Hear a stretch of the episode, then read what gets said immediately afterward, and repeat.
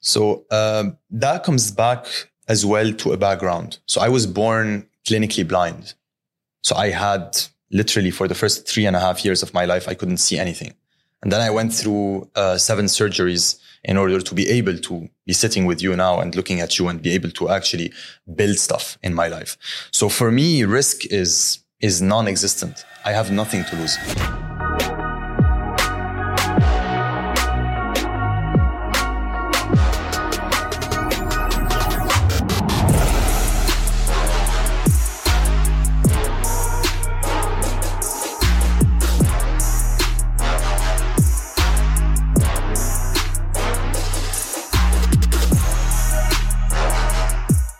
So, Walid, tell us, how was your stay in Lebanon?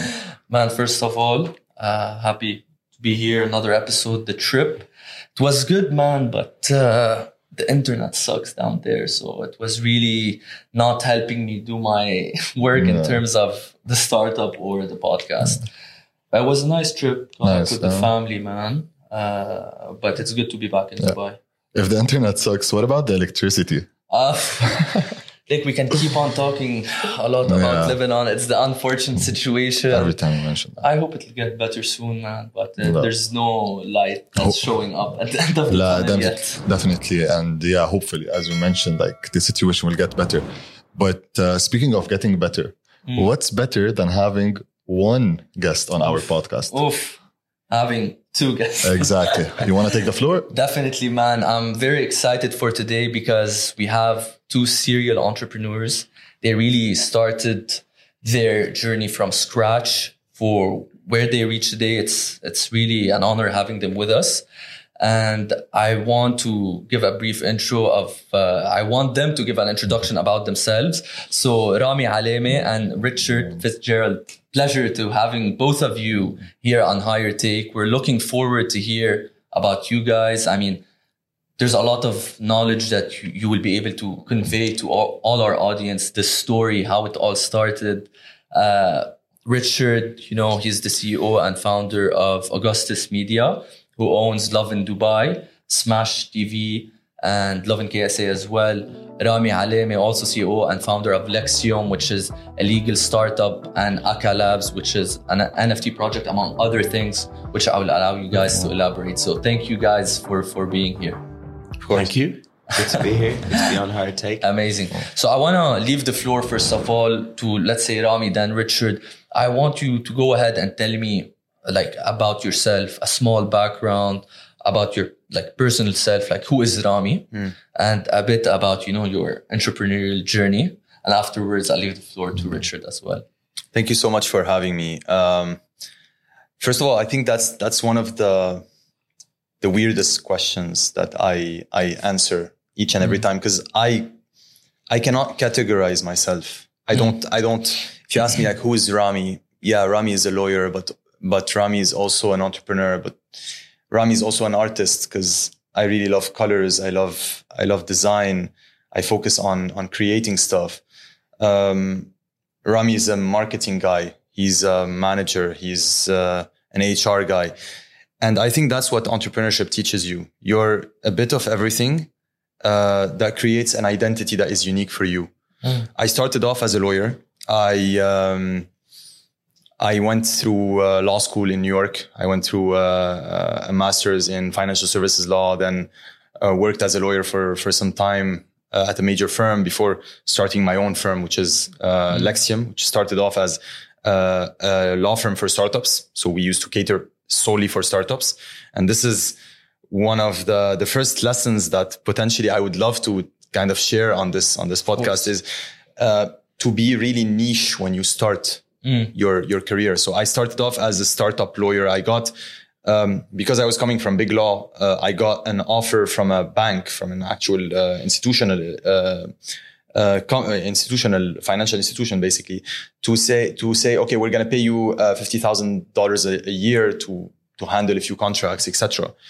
I refused the contract for a simple reason not because I didn't need the money at the time I needed each and every penny to kind of launch and grow but I wanted to really stay focused and I wanted to brand myself as the startup lawyer and now in the startup ecosystem in the across the GCC in Saudi Arabia wherever I go I'm kind of labeled as the startup lawyer, which I hate as a, as a label, but still like I, I focus on that. So that's me in a nutshell. I have a social media platform. I share a lot of startup content on Instagram, on TikTok, went into, um, uh, DeFi, blockchain, etc. And then NFTs recently with, uh, with the Killers. We launched a collection on September 9th, sold out in three minutes um, we have an amazing community. So uh, yeah, kudos to to them if they're watching this. I love to always They support. should watch Yeah. it. They should. Yeah, I mean, uh, whoever is watching, they know that how how how uh, conservative I am towards my community, and so yeah, that's that's in a nutshell. That's who I am. Such an amazing introduction because like Yeah, you appreciate it. mixed and you blended all Lots the things things. that you do, I think in a very clear way. so uh, yeah. Thank you for that intro. Richard, uh, I'll leave the floor to you. Maybe tell us more about yourself and Yeah, hard one to follow. a little more humble background. So I grew up in the countryside in Ireland, uh, studied in uh, near Dublin, and graduated in 2006 with a degree in economics in German. I had wanted to be a football coach. Uh, I really liked football and I liked working with people. I wanted to do psychology and things like that, but I didn't really, you know, like most young people, I didn't really figure out what I was going to do and I took a language uh, and a business topic. Uh, so I studied German. I lived there during the university for a year, and I studied economics. Uh, but uh, around 2006, I also you know into the creative side of things and commercial, and the best fusion of that was uh, commerce and creativity was sort of advertising and marketing. So I graduate, graduate, uh, you know, I d- went that direction. I was reading a lot about social media at the time uh, I, the only job I could get was an outdoor, you know, selling um, outdoor advertising company that sell the six sheet advertising uh, uh, box, uh, you know, outside news agents across Ireland and some billboards. And while I was doing that, uh, I found the only course in Ireland at the time for digital marketing. And for the first time ever, I was top of my class. So I kind of, you know, cause I was passionate about it. I was reading Yeah. everything about it. And then I found that the leading and only digital agency in Ireland. They'd started up in 1999 and they'd done a lot of this sort of Google stuff when that came on board. And uh, luckily, after a second attempt interview, I got in there. And it, basically, my career since 2006 has been both sides of media. On the marketing side, mainly with agencies in you know three different countries. And when I ended up in Dubai in 2012, I was working with an agency that were across 13 countries. So I was uh, you know, I was in Beirut from 2012 to 2015, uh, built a hub there, hired 30 trilingual graduates worked for 300 clients across the region. And, uh, but then around 2015, uh, I didn't really plan it. I always thought I wanted to do my own social media agency. Uh, but I didn't plan the shift to the journalism, media, Mm, publishing mm. side. But at Facebook, uh, on you know social at the time, there was a lot of juice and a lot of reach for uh, clickbait type news publications, uh, video, social articles, all that stuff. Uh, and my friend was doing a, a project in, in Ireland, Lovin Dublin, and I asked him what he was doing. And we basically signed sort of, uh, Rami will pro- probably laugh at the agreement that we signed, but we did a 10 year area developer uh, contract that wasn't, um, you know, it wasn't even copy and paste. It was more like, let's just write stuff down. And when, when things got legal in later years, uh, not with him, he had left, but it was kind of thrown out, basically, that document. but it served us well. We got started. Uh, Lovin Dubai took off quite quickly. I, I had left the sort of bigger company that I was with, and I, I joined MD of a tech startup, a tech social sort of startup. And I was uh, basically in 2015 for about eight months. I had uh, two businesses. You know, I had equity in a small in a startup that had raised funds, and I, had put all savings into the other business, and it was quite a difficult time. But uh, to ma- manage both, but basically then uh, saw that Lovin Dubai was taking off, and uh, knew that and was passionate about that media side. So um, that you know that became the license was Augustus Media, and Augustus Media essentially is a holding is a uh, media modern media company uh, slash between a broadcaster and a publisher. We now have 16 Lovins, so 15 Mm. cities across the re- Wow. region and Lovin Saudi Arabi, and the rest are mainly in English and some Arabic. And then we, uh, so that's our sort of horizontal Lovin Dubai, sort of local news and lifestyle, loving your life tagline.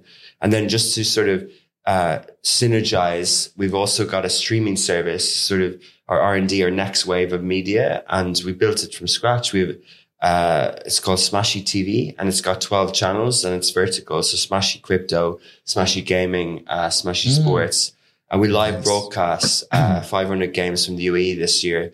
Uh, from the federations of indoor sports like futsal, volleyball, handball, things like that.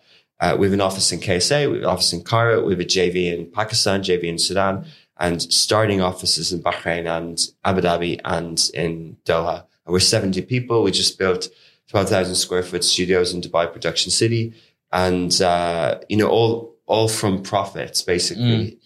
We'll do $5.2 million revenue this year, uh, 20% margin, and we're reinvesting. So, you know, a kind of, um, uh, a a solid ground footing, seven years in, uh, modern media company, uh, that, you know, is focused on digital, is focused on this region, and is focused on our sort of own, uh, IP brands as well. Wow. Man, again, amazing. I'm very excited because both Yeah. of you guys We really, have so many topics to cover. you guys really provided uh, a lot for us, you know, to dismantle, dismember your, your your careers, let's say your journeys, and to be able to better understand. Okay, you guys did this, uh, uh, but we, you know, go into the details how you got there, so people will be able to relate and reach this. So maybe the the, the first thought I, I have in my mind, uh, I would say. For uh, Richard, you said you came from the countryside, right? And now you're in one of the biggest hubs cities in the in the world. So, like, how you know how did you manage to build this character that's coming from a countryside to fit a character that needs to be in like, like the city, if it makes sense? Yeah, I, I had a good education. I was lucky. I went to boarding school, a good education. Uh, but even still, as a character, you know, uh, Waleed, when I was studying, when I was working my first job, uh, I was one of the shy kind of account executives that couldn't speak to the clients. And uh, I wasn't really encouraged by my managers. And I felt like, uh, I felt like that I wasn't really, I knew more than my image or reputation sort of had in the company. And I, I wasn't promoted for two and a half years. Like it was a struggle. Like I was, and then I went to London. I found a social media agency that were dedicated to that. And then I sort of, at least, uh, I, I didn't do well in the first job. And then the second job, I started to do well. But at that point, you know, I, for, uh, England to Irish people is sort of more interesting, right? Like London's a big city Mm. and it was quite exciting. Like Rami, you said off air, you, you were in New York as well. And it's quite exciting when you land in these places as the first time. Uh, but maybe too exciting. And I was sort of, uh, burning the candle at and both sticks and both sticks, whatever the phrase is. So I, I would be like, you know, I got a fixie bike and I'd be flying around the city, going to parties and going to art Mhm. galleries, going to football games, all the things that we didn't really have as much of in Dublin. But in the agency land in London, they were a lot more sophisticated. And uh, I learned a lot about leadership. I learned a lot about client service relationships in the workplace, managing upwards. I I learned a lot of the career skills that you need.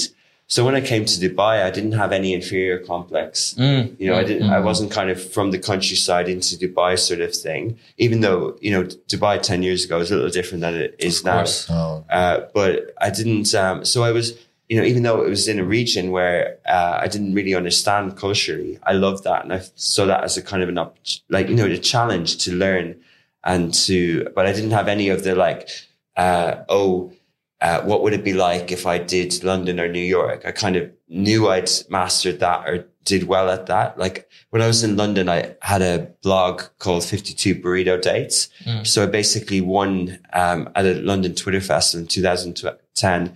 I won a year's supply of Chilango. They're like Chipotle burritos. And uh, people were DMing me, can uh, you're the burrito boy? Can I, you know, can we share? So uh, I was like, oh, yeah, I was 27 in London, a long hair. And I was like, okay, right, I'm going to go on some dates here. and, then, and then I started blogging about it and it blew up. And it was like, you know, it was on the BBC. It was, I basically dated 52 different girls, one every week for a whole year and wrote about it publicly. And uh, so, so I kind of, you know, I, I, tick that box, that London box, you know, Yeah. kind of like when I came over here, I was like, right, I've done that. And that allowed me to sort of think a little, and even now think a little bit long term, you know, like I really believe in, in this region.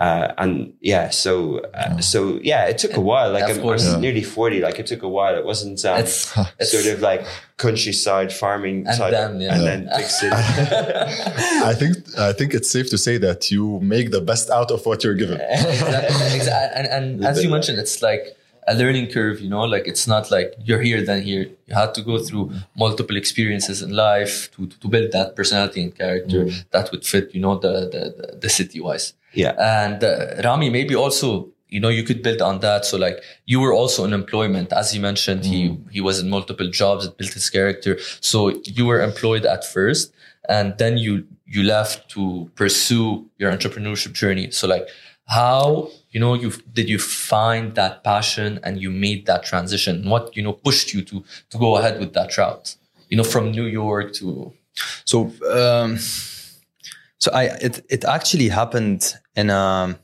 a bit of a different way. Uh, I've never wanted or felt like being employed in a sense.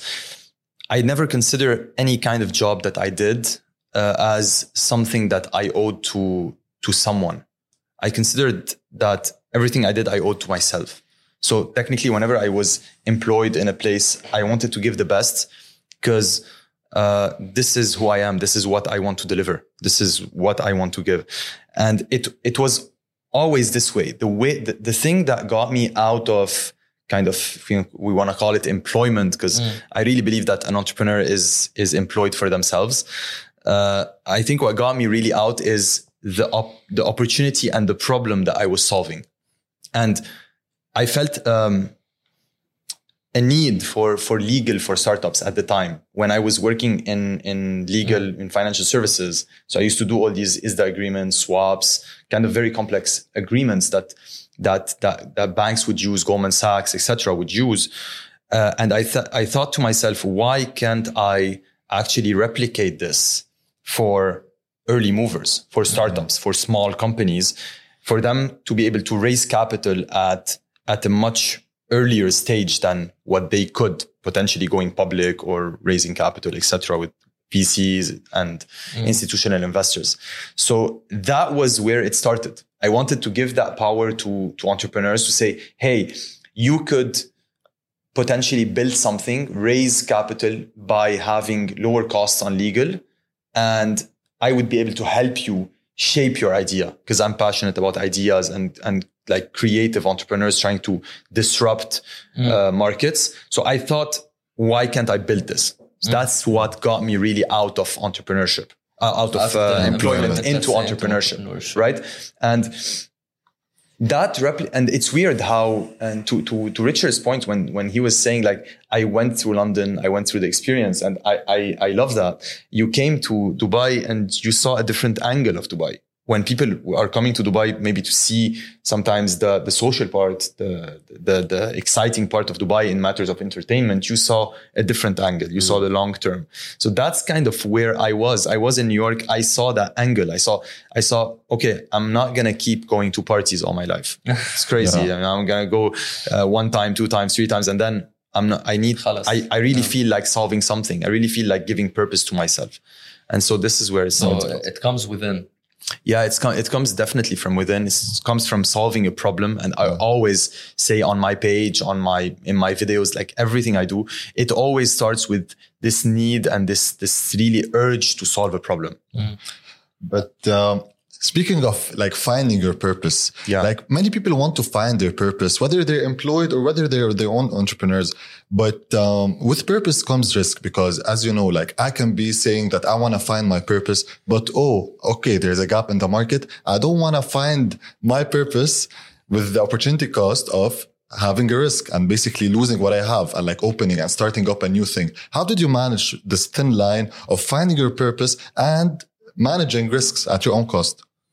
So um, that comes back as well to a background. So I was born clinically blind.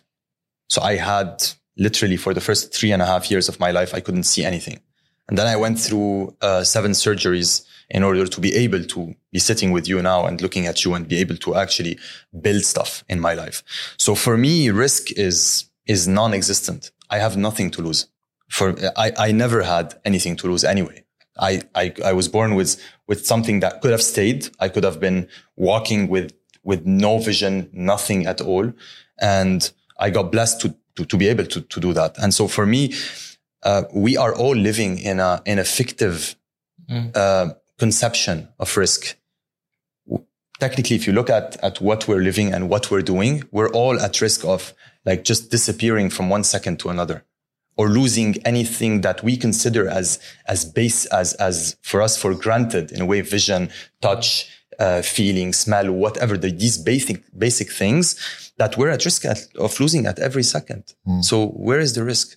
For me, there's no real feeling for risk. I don't feel it. I go, I just jump on things and do them and it happens. That's a very eye-opening Yeah. statement. Yeah, and, uh, I'm sure it's going to influence a lot of the viewers that are puts watching. it puts things into perspective. What's your thoughts about you know this risk that Maher mentioned and taking to leave and uh, start your own thing, to leave Yeah. employment? Yeah. Yeah, uh, I think it's interesting when you make it personal like that, and it's a good, uh, good reference to, you know, relate it to life and uh, be grateful for what we have and appreciate it like that. I think, um, you know, personally, the the risk and the jump from, uh, you know, I also agree that we're we're I'm still an employee. I'm employing myself, but I'm still an employee. Like I still act like an employee. I don't have special treatments and everything, but there, there was that sort of fear of the jump of the security of the workplace and the, the job, uh,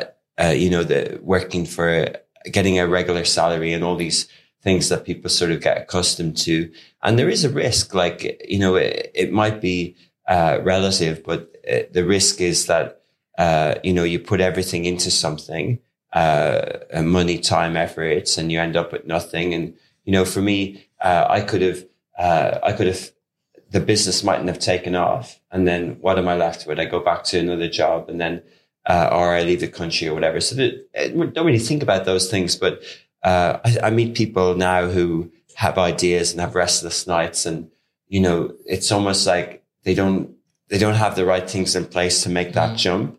Um, and it's why there's a lot of things in the startup ecosystem, like uh, good software and good things like that, that help people uh, to raise funds and things like that. But it's also like psychologically, like it's a, it's a tricky jump. Like I was stressed out big time. I had anxiety, uh, you know, around that time uh, because I'd taken on a lot, uh, and I, I thought I was able for it. I was 32, and I, uh, you know, I, I was basically I was an MD of, of a company. I'd become, I'd been promoted a few times, a regional social media director. Like I, I wasn't sort of like I've got an idea, you know. And even even I knew my space, my industry really well. Uh, I knew how to build a business unit. I knew P and Ls. I knew I knew everything. I had loads of contacts. I knew how to win business. And even I found it really hard, you know. And it was touch and go for the first few years, but you know, when I meet people uh, and they ask me, I met, met uh, someone recently and uh, she always wanted to do dancing and she's a teacher now. And on the side, she's got some dancing classes. And she's like, um, you know, I, I think I should work in media. Uh, I think I should get a job in media, you know, like 10 years later or whatever. And I I could just see that sort of cusp of where I was in 2015. And rightly or wrongly, I said, forget about media quit the teaching job and what you've got is good. Like you're making money. You, uh, kids are coming to your classes. Like just, just take that step and it will be shit for two years. you're going to struggle, but like in the long term, it's your passion and your passion will get you there and you'll get through it. Definitely. Couldn't have said it better. I mean, following your passion, you need to take it. It's not always easy. You guys have been through it. Uh, I have been experiencing something similar recently.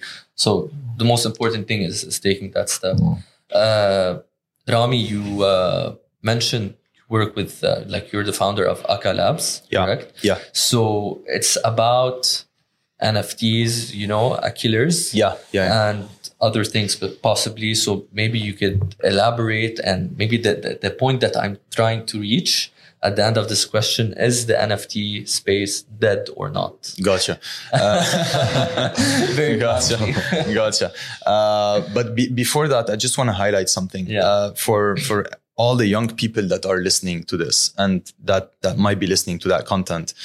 Um, there are many opportunities. So the the safety nest that is available today for young people is much bigger than it was 10 years or 20 years fr- 20 years ago with uh, I was I was in Canada for the summer. I, I I spent like a few weeks in Quebec City.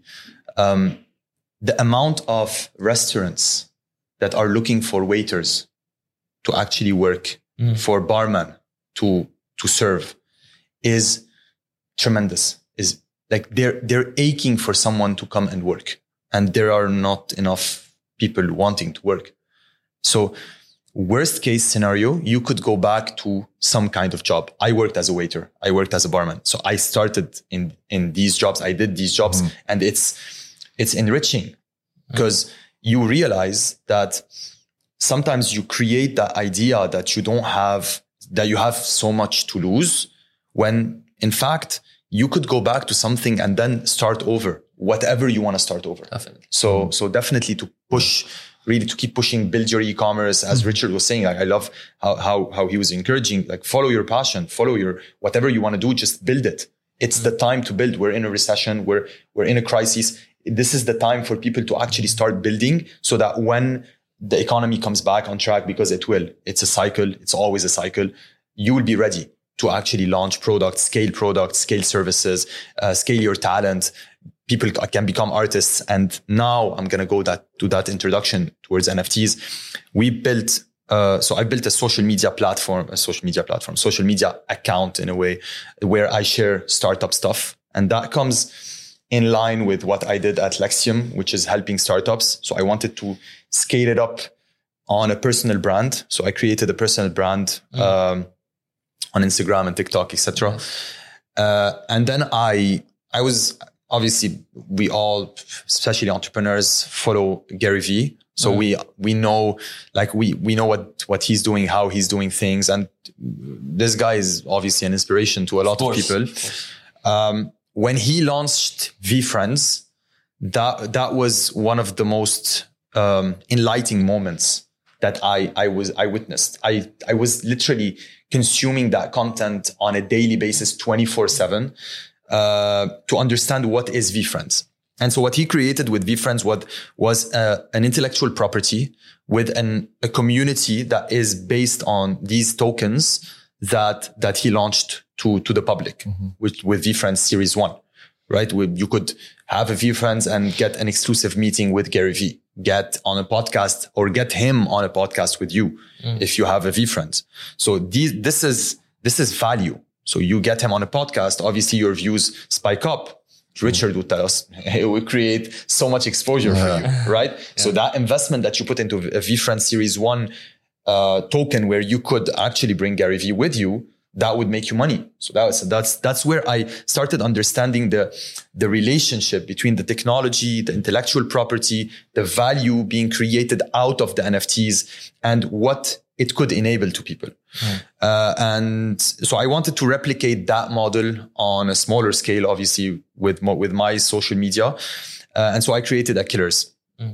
Uh, Akillers is, uh, is an NFT project that it's a Web3 startup basically that that uh, released uh, a collection of NFTs, a Genesis collection. Uh, it's a DAO, it's a decentralized autonomous organization where the actual holders own the startup. So the holders who own Akillers own the actual startup. Uh, and what we're doing is building content, educational content for entrepreneurs, for people to learn practical skills.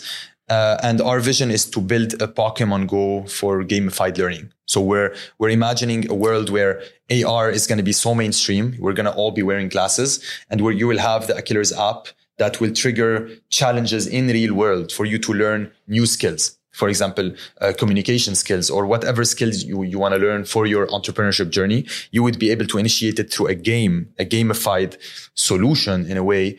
Uh, kind of, I, I say Pokemon Go because it's, it makes it simple for people to understand because a lot of people played Pokemon Go. You go, you find a Pokemon, you just, uh, start collecting. And so it's the same process building that game. So that's in a way what Akillers is. Yeah. And if you're asking about what like, what the NFT space looks like, there's always an adoption period. So if you look at the dot com bubble of the year of like the 2000s, uh, a lot of investors were actually taking piles of cash and throwing them at tech startups back in 1998, 1999, right? And you saw these pictures of people uh, like holding bags of cash and going to these tech startups and tech entrepreneurs and saying, Hey, I want to put money with you. But the problem at the time, what was it? The problem at the time was there was, there were not enough internet users Correct. to actually consume whatever was being produced. And the technology was not that fast. Replicated today, NFTs launched with a huge hype, with a huge demand, especially with Bored Apes, with VeeFriends, and collection after collection, people started building. These are entrepreneurs, just like uh, the, the series of entrepreneurs that built in the year 2000 and in the year 2010 with Uber and all these apps that came from the Apple store. Uh, then supply started increasing. So there were more and more collections, more and more, but not enough people jumping into the space, especially that it was an unregulated space. Yeah. So technically you could launch an NFT collection, sell your tokens and just run away. That's what happened. Right. We didn't see any, any, uh, any NFT founder, um, uh, being accountable for things or saying, Hey, I registered a company or where is the mint money going to? We didn't see that and that's part of like why I started to raise, basically raise that flag back mm. in February and March and April of last year, saying, "Hey guys, there's something illegal happening here. Mm. mm. People are being scammed. Yeah. It's, there, there are no companies, no transparency, no terms of sale, um, no, no clear view of what the money is being used for, and from a technical perspective, from a legal perspective, that money that you raise in the mint, that's crowdfunding." Mm, that is you're actually crowdfunding your exactly project, yeah. right? And the problem with that crowdfunding is that the, the person that's paying the money is not getting any perks. So when, when we say, I'm going to give you IP, yeah. So what, what the, I'm not sure if we can curse. Yeah. what the fuck do, what the fuck you can, you can cut it. But what the fuck do you, do you do with that commercial IP? Yeah. At this point in time, all the NFT projects in the space are benefiting from the holders and not the other way around. Even if you have a Bored Ape right now and you open a burger, burger shop and you put a, your Bored Ape as a, as a logo, you will not really benefit. You'll not get like a few, yeah. bo- uh, a few Bored Ape, uh, a few Bored Ape members would, would, would jump in, take a burger or, or something, but it's not something mainstream yet. Yeah. Right. So uh, I think what the NFT space went through is uh, a period of hype that now in a way stagnated or stabilized. And we're going to see a lot a lot a lot a lot of value created from nfts moving forward. Because yeah. combining tech with intellectual property with microtransactions is the future. Yeah. Yeah. however you want to label it these three things and we're not going to call it nfts anymore. It's, it's just like mp3s we used to call music mp3 Yeah. Everyone, uh, I, I, I'm listening to MP3. What we don't say MP3 anymore, right? Uh, we say yeah. music. You say yeah. music, right? Same thing for NFTs. We're not going to say NFTs anymore, non-fungible tokens. We're going to say something else. I don't know what, what it's going to be, but it's going to combine that intellectual property with the technology, with the ability to, to, to do microtransactions and the ability of these microtransactions to fuel more content, more curated content, more uh, business models that are, that are more flexible. And so yeah. I think the future is very bright for what we call today NFTs. Definitely. But like, given the NFT is a huge space and there are like so many loopholes to discover or so many like uh, things to display since it's like as you were saying, maybe boom to like last two years. So don't you think like uh, in the future there will be like a clear vision or like a clear pathways to how people can use NFTs, or you think that it's gonna stay like uh, stagnant? Till oh like- no, I mean, uh, uh, like right now, that this is when when unicorns are built. Yeah. This is when unicorns, when, when in 2010 uh, or 2009 Uber started, there was this idea like, wow, how can an actual cab driver just log into the app and go pick me up without actually having a, meda- a medallion, which was worth in New York, uh, south of uh, a million dollars, Yeah. right? So th- this was this was blurry. I, I lived through the Airbnb early era in New York, uh, and and I was renting my apartment uh, there, and I was meeting with other hosts. It was illegal. We used to hide and and create that these groups, these secretive groups. We sit and how are we going to do that? And we used to receive our checks from from Air, Air, Airbnb in postcards. Okay. I promise you, in, in the we would get the letter with the with the check being stuck on the back of the postcard, mm. and we would go cash it out at the bank. It was a check, and we would go just like cash it at the Yeah. at the at the teller. So this is when when when value is built. This is when when unicorns and when next billion dollar companies are built because it's, it's still blurry. Yeah. yeah. So what's going to happen later on? Of course, it's going to become super clear how you use NFTs. Instagram now is is integrating NFTs as a marketplace. Yeah. Now you mm. could mint NFTs on Instagram. Yeah. That's all. Uh, it's, it's, it's getting more and more yeah. uh, regulated. Well, that's the reason I asked the uh, question. Yeah. I tried to visualize what's the pathway Where of NFTs getting. going forward. Bro, microtransactions, microtransactions, microtransactions, intellectual property, and technology being more and more used in augmented reality and virtual reality. I just want to hear Richard's take. I know he works in media, Augustus Media. So, like, I don't know if Smashi TV or anything, if you look into this AR uh, offerings, the NFTs at all, or it's something that uh, Augustus Media hasn't explored yet. Yeah, I also agree. You know, whatever way you describe uh, future trends, someone said in the fourth industrial revolution, and it's the digital one. I also think that uh, many parts of the world aren't digitized yet. So uh, anything that's anything digital, any projections in the future around digital or technology, uh, I, I'm half sold. You know, I think. I think, uh, and especially in in that space, you know, we're we're in a media company space, and a lot of people, I, I would say, you know, Rami said they're in the adoption phase. Like in in media companies, they're in the experimental sort of get press coverage type phase with with Web three and NFTs. Uh, I definitely, my point of view on it is, uh, Web three works, and I think. Uh, that Web two companies are actually going to benefit from this. Uh, people think that the Web three there will be unicorns, there will be Web three native companies and, Yeah. and new companies. But if you think of um, our industry, the companies that are doing really well now are Web one companies. So uh, the listed companies in media that are, are doing quite well is from commerce. So, so that that uh, marriage of uh, e-commerce sort of you know how do you how do you do well from e-commerce if you're a publisher? Google right? So uh, google and all those companies are web one right? Amazon uh, and 1995 onwards for about 10 years until they coined uh, tim o'reilly coined web 2.0 in 2004 and 2005 2006 2007 then you had the facebooks and all that. But so uh, but the media companies that uh, grew on top of web 2 haven't really done well. And we're one of them. We're done we're done okay. We're profitable. But we, but we didn't get the 1.7 billion dollar valuation that uh, BuzzFeed got in 2017. They went public last year at 1.5 billion. Today, if you're aggressive, you can buy them on the stock market for 250 million dollars, right? So, uh, so Web two is the companies that grew on top of Web two haven't really done well. Why do I think that they're the ones that are going to do well? Because uh, for me, Web three is the bit that Web two missed, which is the value exchange and make the creator, give the creator some money back, right? Like who, who got the money? Ad markets, right? Facebook, although at the moment it's decreasing 80 billion a year on advertising, right? So they, they did well on web two, but in future it'll be the creator. So personally, and this is real, I, I don't really, I know people explain the industry with pattern recognition and it's the best way to explain things. But fundamentally, how do we understand this? Uh, you know, I'm simplifying it, but smart contracts and speed of transfer and DeFi and all this stuff, the world has a problem with how slow money moves, Yeah. right?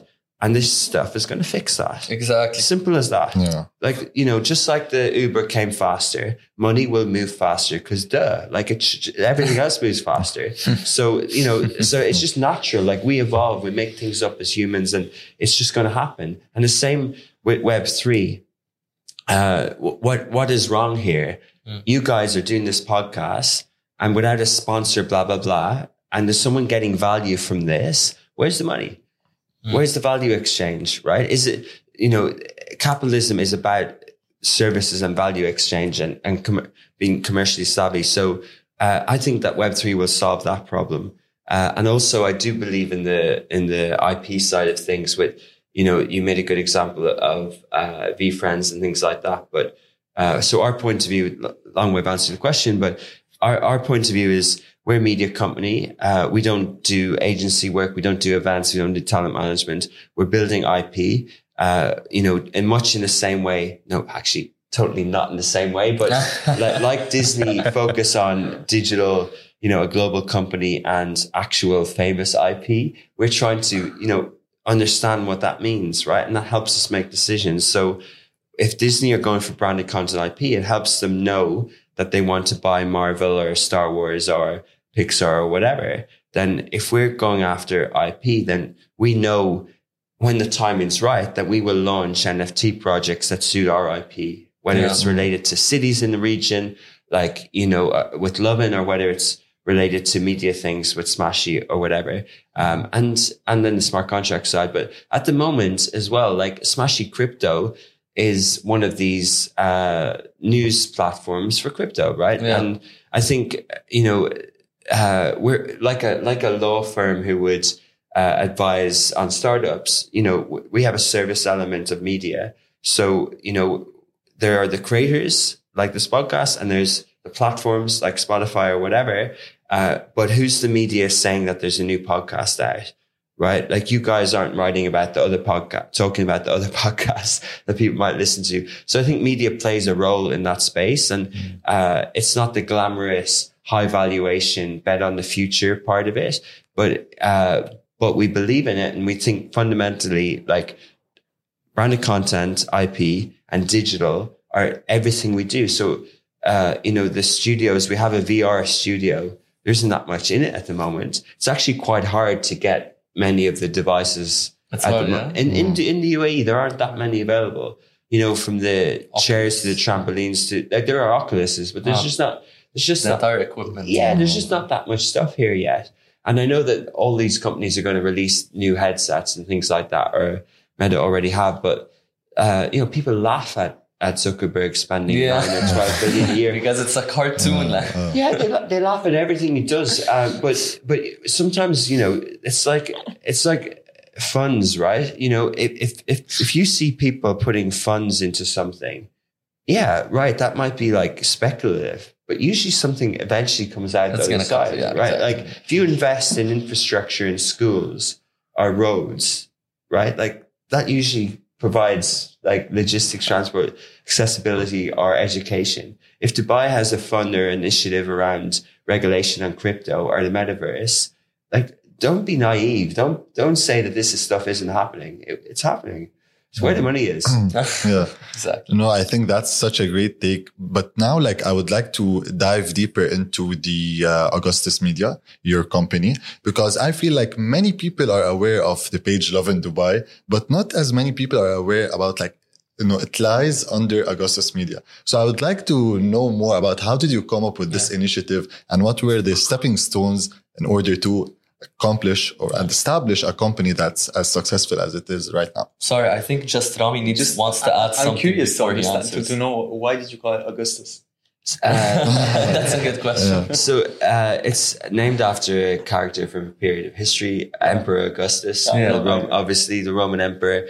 Uh, yeah, we didn't, you know, I thought like it's a long name. I have it as a kind of like my grandfather had a similar name and I had it as my confirmation name. So it's part of my name. So similar. So it was Ah, kind of there, Yeah. but from, you know, our, our studios have Augustus's bust and, you know, we, we do have that sort of, uh, approach to things in terms of just iconography and just how the company is.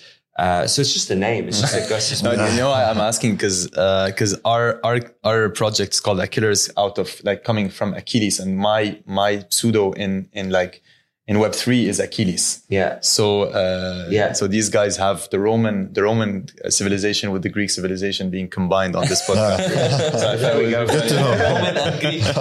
yeah, you're a bit older than us, but yeah.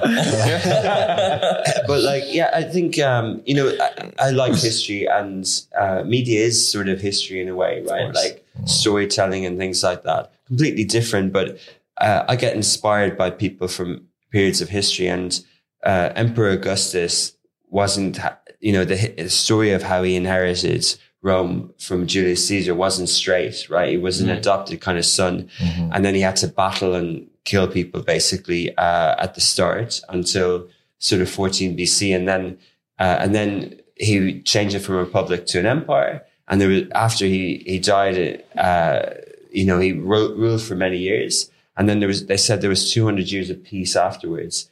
And uh, so I, I like that story. I like sort of and if you if you were talking previously about Mark Zuckerberg, Mark Zuckerberg hasn't visited many places, but he went to Rome uh, when he was at. If you watch the recent Spotify documentary, when he was in Lake Como at Daniel Ek's uh, wedding in 2016, he actually went to Rome around that time, and it's the only course that he did in Harvard before he dropped out. Not Rome, Rome in the time of Augustus, Mm. and his hair is actually parting like Augustus, right? So, uh, so I, I, I don't think that Facebook or Meta are dead at all. Like he's he's not even forty. I think he might be just turned forty. He's got thirty years to run. Mark, yeah, he's yeah. still in his 30s. Yeah, Mm. yeah. but, You know, people say he's 20 years uh, uh, after the, the people who are doing cool stuff now, but like, but like, he definitely sees, you know, he's definitely kind of modeling around Augustus and it helps us sort of future plan as well. Like when we're making decisions around investments, like, you know, what we're doing, media is sort of undervalued at the moment. Mhm. And we're thinking 10, 20, 30 years, you know, um, ahead or even longer. Uh, so yeah, uh, like the Augustus, so Lovin Dubai was a franchise. So, uh, and legally, when we were registering it, it was hard to get Dubai in the name. Uh, so, and I always thought like, then maybe we can add more things to this in the future. Uh, we wrote down at the very start, we wrote down a, a vision to establish and maintain a new order in media advertising. You know, if you work in the, like Rami was working in sort of the financial world or, and the legal side of it, you spot problems. And if, if I'm 10, 12 years in agency world, like anyone, they'll say that this is a mess, right? Like Mm. how things are bought, the rebates, like all this stuff is just messy. Let's simplify. And some people come out with really granular data products and different things. Uh, but so I thought maybe like, let's just have this big goal of fixing this mess.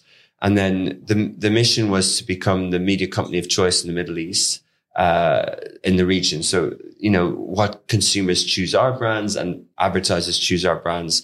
So that's how it stemmed from. And when we, uh, when we started, it was, it wasn't a fresh idea, right? It was localizing Lovin Dubai that no one knew. Like we set it up or whatever, but, uh, and then we defined it further and then we kind of rebranded and, uh, you know, bought that license IP assignment. So bought it for the region and then started rolling out many other things. And, uh, now we're pretty comfortable with what Lovin Dubai is. Everyone has different views on what it is and, uh, but we're pretty sure on what it is and uh, what purpose it serves and Mm. what it can do in this region. Uh, and then, you know, at that same time, I also, you know, we didn't own the Lovin IP until we do now, but I knew that that would be important. Uh, so when I saw the next wave, uh, I was kind of like, well, we need to own an IP. Uh, and we said, let's do streaming, but let's create our own IP. So Smashi was like Cheddar in the US. So Cheddar was like a young Bloomberg. It streams off Wall Street. It does all the startup broadcasting. It was a streaming service and it had a block of cheese, uh, like cheddar cheese. And Mm. so we made a mallet, uh, like, and Smashi is the mallet. Mm, And, mm, uh, you know, uh, and that became our IP and our brand. And uh, the tagline under Smashi is for the driven dreamers, doers. So in 10 years of flying around to all countries in the region, uh, I was, you know, uh, surprised and impressed with uh, not necessarily just a startup mentality, but definitely people who wanted economic prosperity. Mm. And uh, I, there was a young cohort. So I thought, well, why don't we create a media brand that speaks to these people? So what, like, like MTV spoke to a youth at a time, or like Vice spoke to people in Yeah. Canada, uh, 1991. So like, near, like 30 years ago, right? Like, uh, we wanted to create a media brand that speaks to young people who want, uh, who are ambitious in the region. And that's what we're doing. Uh, so, uh, Augustus Media essentially has 12 channels under Smashi, 16 cities under Lovin, and the different offices. We do some white label stuff like Vice have Virtue. We have our old branded content, our own branded content unit, which is called Odium. A lot of the things that we do are R- Roman references. So Odium is like a cinema or theater in Rome. So that's our content studio. And Censor was the census when the, when the, uh, people, you know, counting how many, the population of Rome. So Censor is our uh, proprietary data analytics platform. Uh, so yeah, but they're not they're not client facing things. These are just things that we Yeah, use to help run the business. Yeah.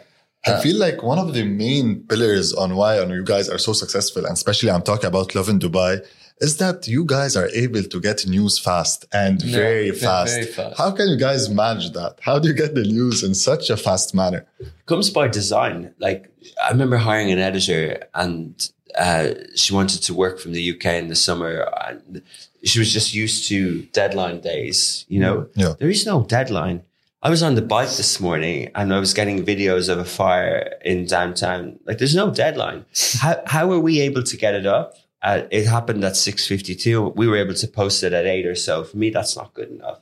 that's an hour and eight minutes too late. But you know, uh, but I didn't post it, but I had shift scheduled work to post it, right? Uh, you know, um, but to do it in a way with a trained journalist, they they come through. See, this is the thing about media, right? Like you need, like law, you need to Well, trust what the what people have studied in university. Whether you're an engineer, so I trust and believe in the and respect the profession of journalists. I'm not a journalist, but I respect it. And what we had to do is, okay, they come and they know how to fact check, and they know how to write. They don't know how to discover, and they don't know how to distribute. So we teach them.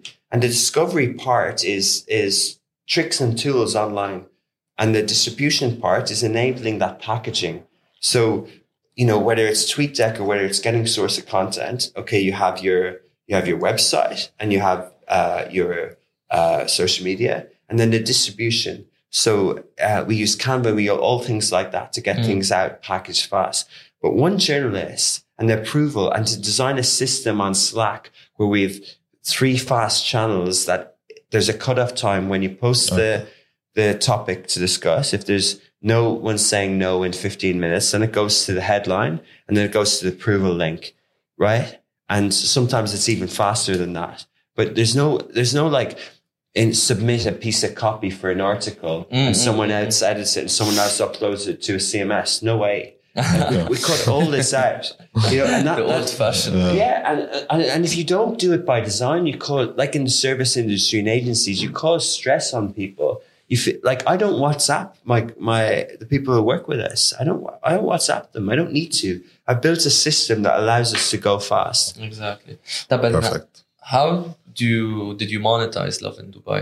Branded content mainly Branded is seventy percent. Thirty percent is audience revenue, which I'll explain, which is rev share, like display, YouTube ads, Snapchat. We do really well on Snapchat. Uh, really well. Snapchat is very big. We'll get into social media Yeah. platforms. Other than that, it's like uh, people pay loving people, institutions, etc. Pay Lovin Dubai to post as well. Exactly. At the moment, some people are saying there's a lot of ads on the, on the Instagram page. There is, but uh, but you know, when I was at that agency, like that branded content unit was trying to be, uh, people were trying to push it with BuzzFeed, this sort of native sort of uh, brought to you by piece, and I think it's quite an interesting way to reach people. Uh, so we basically localized that, right? Like, uh, and by localizing it, we brought the price point down and we brought it uh, uh, interesting for startups and for restaurants and things. Yeah. You know, uh, advertising was democratized with self-serve. Like advertising used to be hard to. Uh, you used to have to have an agency. You used to have to do creative or record ads, do billboards, and everything like that. But with the with the self-serve, whether it's on uh, PPC on on you know uh, Google or Display Network or uh, every platform has a self serve now. Uh, even Snapdo, Facebook, Twitter, everything, uh, TikTok. Uh, you man, yeah, go ahead, go ahead. Sorry, and and because that self serve, it democratized it. Yeah, so of course. the long tail, you know, the number Facebook would say in their earnings or Meta how many advertisers there are on the platform. So they they said, you know, the mission was to make the world more open and connected in in discourse, but actually they were making uh, they were in, empowering people to advertise and promote their small business. Yeah. And we're just like a layer, like Gary Vaynerchuk. He always says that he's a layer on top of the internet. He, Yeah. he never built a platform. He just he's the toll bridge, you know. And we sort of kind of tap into that as well. Like if you have a restaurant, uh, you don't have the money to get the videographer down Mm. and then someone has a paid social to boost it. Exactly. So you might need 20, 30,000 dirhams to do the video. And then you might need someone else to edit it and push it out to get 150,000 views. We do all of that for half the price of the production with no paid media, right? So on a local level with an audience with a couple of million followers that, that are also used to getting this stuff. Yeah. So You mentioned something funny, uh, not funny, but something that's going on right now. Lovin Dubai is getting like some sort of backlash over the amount of uh, posts they have been adding about Dubai Bling, about Dubai Yeah. Dubai yeah. yeah, good friends over at Dubai Problems. Yeah. Dubai problems, 100%. I've been following like Dubai problems, what they're posting about. Like, uh, the, the point is, how do you handle these situations? You know, like, uh, love it. Like what? It's not a situation to handle. You ah, let you just happen. leave it, let it happen. Yeah, Yeah. It's, Now, it'll happen. Rami, are you what, what aware about of? you, like haters or someone? So, same Ra- thing. Rami's so- a micro influencer I do, as yeah. well, so like Yeah. he, he does get some backlash. Like, Yeah, yeah, I do. I do love it. Same thing. You don't. Ha- you don't. I, I, re- I really. You don't handle the thing. Like just let it go. Let it. Let it slide. That's it. let it slide. That's it. And like what what what they're sharing on on uh, on that on that topic is for me is is amazing. Like the highlight and stuff. I I, I find.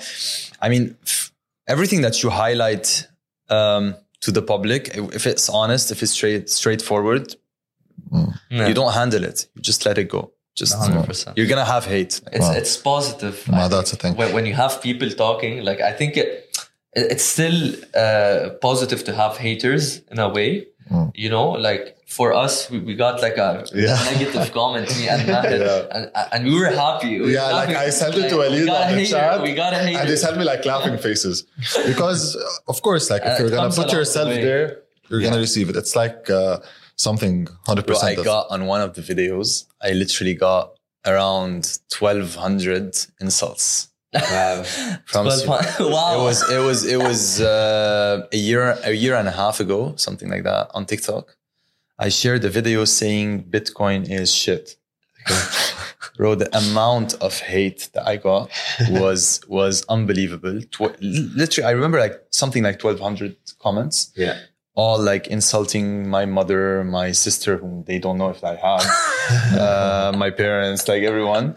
And I literally got WhatsApps sharing with me stickers that they did of my face, uh, saying in Arabic, like, uh, stupid financial advisor, stuff like that. It was crazy, right? Yeah. Like, and, and it got me, it got me a lot of, uh, attention at the time. It got me a lot of followers, but it was something that I spoke from, from conviction. Yeah. And I said this this shit. Stop saying to people that this is a store of value. And for, for these guys who have a hundred and two hundred and three hundred and four hundred and five hundred dollars to go throw them in Bitcoin and wait until it becomes a million dollars, which will, which will not happen at least anytime soon. Uh, and instead of like pushing them to launch their e-commerce or their drop, drop shipping store or their startup money, or their yeah. page or whatever it is. Right. So that was what I said, and all these traders started insulting. You don't know shit. It's gonna go to the moon, etc., etc., etc. yeah R- so R- that's- Richard, once you uh, mentioned something, I think one of the podcasts maybe that you don't like the term freedom of speech. I don't know if I'm, I'm correct. You don't like to use it. Uh, uh, may- in one of the platforms, I don't remember when. Yeah. Uh, Should have put was, that on tag TikTok. Exactly. but but uh, is, is that true? Like, is there a reason why you said that? Or? Yeah, I'll explain it, but you know, in context of what we were just talking about. So, uh, you know, I think when you get hate, I think you know, it is good not to sort of get triggered by it and not to be emotional about it, be able have some emotional intelligence around it, but then also to look inward and just to question, um, are you doing something fundamentally wrong? Like, are you, you Uh-huh. know, are, are you being ethical or do you have a, do you have a fundamental problem with your business? Right. And, you know, I think you, I think you always need to look at that. And, uh, you know, for example, uh, there, there are tabloids in the UK who were phone hacking, uh, the phones of, uh, like, uh, celebrities and dead people, right? Like, and Dead people? yeah, there was a dead. Yeah, yeah. It, the news of the world was shut down because they a big backlash because they a, a young girl, a six year old or a ten year old, they they went into the messages of her phone, right? Like, Wow. so this was malpractice. Like, it was entrenched. It was right in the core of the company, right? So, uh, you know, if you're getting criticism and it, there's actually something in the core that's wrong, then fix it, you know? And I think from our point of view, uh, you know, if we get some hate online, if people are saying, I can't see another post about Dubai Bling on follow, I'm kind of like, all right, right? Like, you know, the, sa- the same people who watch Dubai Bling are the people who the Lovin brand is built for. Yeah. right? If you want, as I said, it's love in your life. I always used to joke it was the people who watch Friends, right? Like, you know, we're, we're, we're all of us are both sides of this, but a media brand can't really afford to be uh, to have many personalities. It needs to be clear what the personality is. So Smashi needs to be clear. It's for the ambitious people, right? And all the quotes and things like that are are uh, motivational things. And I love Smash. yeah, we're picking we're picking out those type of stuff from it, right? And so uh, so with Lovin, if if people are getting triggered about things, I'm kind of like, well, you're the people who get triggered by stuff. You're the people who, you know, so um, so you know, but we we obviously, you know, I would pass some of the blame of this stuff back to the platforms. you know, what's that section 23 thing in the US? But like, you know, but it is, you know, it is their fault that there's so- so much toxicity online and they've, they've enabled tools over time. Like we put a post up a few months ago, uh, about a Jewish wedding in Abu Dhabi. And, uh, you know, people said, why did you turn the comments off? And, uh, you know, I'm glad we turned the comments off because it would have upset the community. There would have been so many insults, right? And, uh, you know, uh, new, uh, FT turns the comments off on some things. So why can't, so why can't you just control some situations that doesn't spill over into hate and upset people's lives, right? Now you can question, uh, posting lots of different things. I'll, I'll answer the question. So, the freedom of speech in the context of press, it stems from uh, how the US and how Western media is governed, right? So uh, the First Amendment in the Constitution in the US uh, says uh, is basically related to freedom of speech, Mm. right? And then the press take that as their uh, license to print anything exactly. right or wrong. And they say, we can print, print what we want. And it ruins lives sometimes, right? And uh, in this region, we thankfully don't have the US Constitution, Yeah. right? And the Constitution is related, is very closely, like you see the Saudi flag, it's very closely to the Quran, it's very closely to Islam, right? It's not as defined as the American Constitution. So you have to understand uh, freedom of speech in context with the Constitution and and the culture that you're living in. So that's what I mean that I don't believe in it. I don't think it's right. And uh, if you if you think of we're we're the first foreign owned media company in Saudi Arabia since five years ago. How is that possible in a region where uh, not too many, you know, not that long ago, uh, for three four hundred years was under the Ottoman Empire, Mm. right? So parts of this region, and the Ottoman Empire banned the printing press, right? So uh, so the equivalent of banning the printing press today would be banning the internet, would be not allowing a media company in the region Yeah. because you can't put print books, you can't print publish social media or, or websites. So that's what I mean. And we can. So the printing press isn't banned. So, and, and Dubai has wonderful media forums. It's got an, a strategic agenda to be the media capital of the region. Uh, there are, it provides jobs, it provides discourse, but you have to understand it with the context of what the Americans say isn't always right Oh, and percent. and you know speaking with, with a lawyer as well right you know, when people say you need to hold people to account, journalists need to hold people to account, I think that's bullshit. I do because because why? sh- Who gives you the right to hold someone to account? That's for the law. That's for different people, different thing. What you can do is you can shed light on information that doesn't exist within the culture, within the media guidelines. You know, Yeah. so you can do that as a journalist. You know, my sister's a journalist and she works for Lovin Dubai. She didn't go to journalism school to lock people up in jail or to shame their families or whatever. That's not that's not her purpose. That's not, what, mm. that's what not what young journalists, young creators do.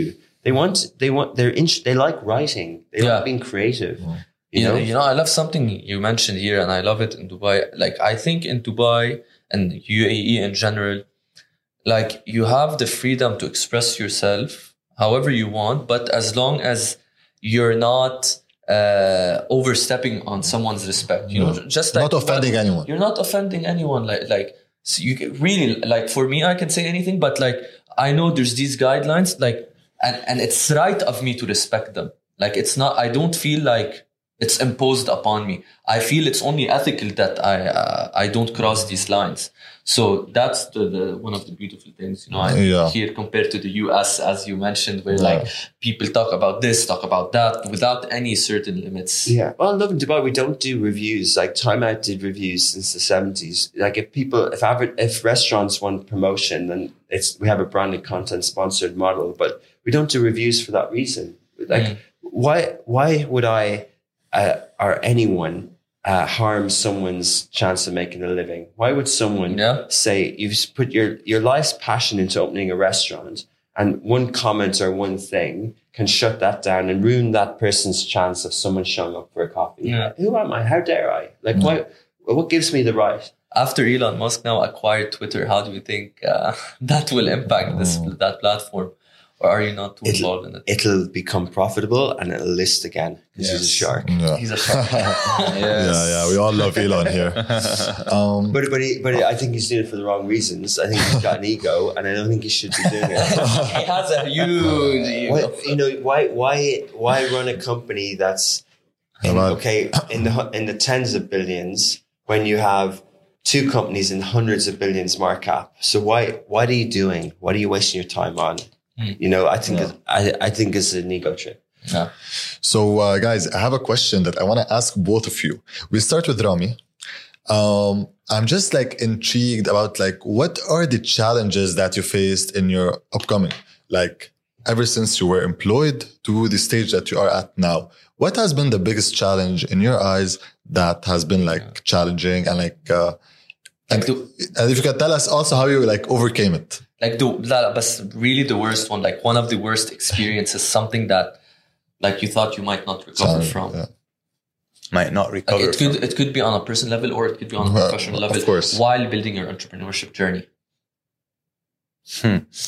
Um, so the f- the one of the biggest challenges, I think, is defining yourself in the sense that um, understanding what are you trying to build, and it's an everlasting discovery, but but you kind of try to pinpoint it more and more. So when I started, now when I say um, I'm a startup lawyer, when I first started, I said, "Is it the right choice or not?" I'm trying to help startups, but the the the the vision that I had at the time was not was not in a way was not was not real was just an idea and who said how startups were going to evolve? Like that was what eight years from eight years ago. Who said h- how the region the region is going to evolve how start, tech startups are going to evolve how entrepreneurship is going to evolve? Uh, no one. Like uh, that that that is one of the biggest challenges to really try to look to the future and really believe in the vision that you have. Uh, with no really cu- with no cues Yeah. so I you're, think you're, you're driving a ship where, where like literally you, you, so you have no cues uncertainty is a challenge Yeah. and you faced it like while you were building let's say Akka Labs or Yeah, yeah, some, like- like- you had an, an experience that where you figured that out and you, you thought okay identifying ourselves was one of the toughest things It's always a challenge. Mm. Like it's it has been a challenge from day one. Like we started Lexium as a marketplace for lawyers. Imagine like Lexium originally, originally, originally as an idea, was a marketplace for you for lawyers, and we pitched 500 startups, which is one of the biggest investors in startups worldwide, as a marketplace for lawyers. And we we just like we were so excited and passionate about it, saying, "Hey, we're gonna build the next big thing, connecting these lawyers to to people, and you're gonna be able to have a service that's that's super fast, that's super efficient." And now it's it's it's pivoted to something totally different. Exactly. Is it safe to say that it was more of a mental challenge because you couldn't like identify the light in the tunnel? Inherently, yeah.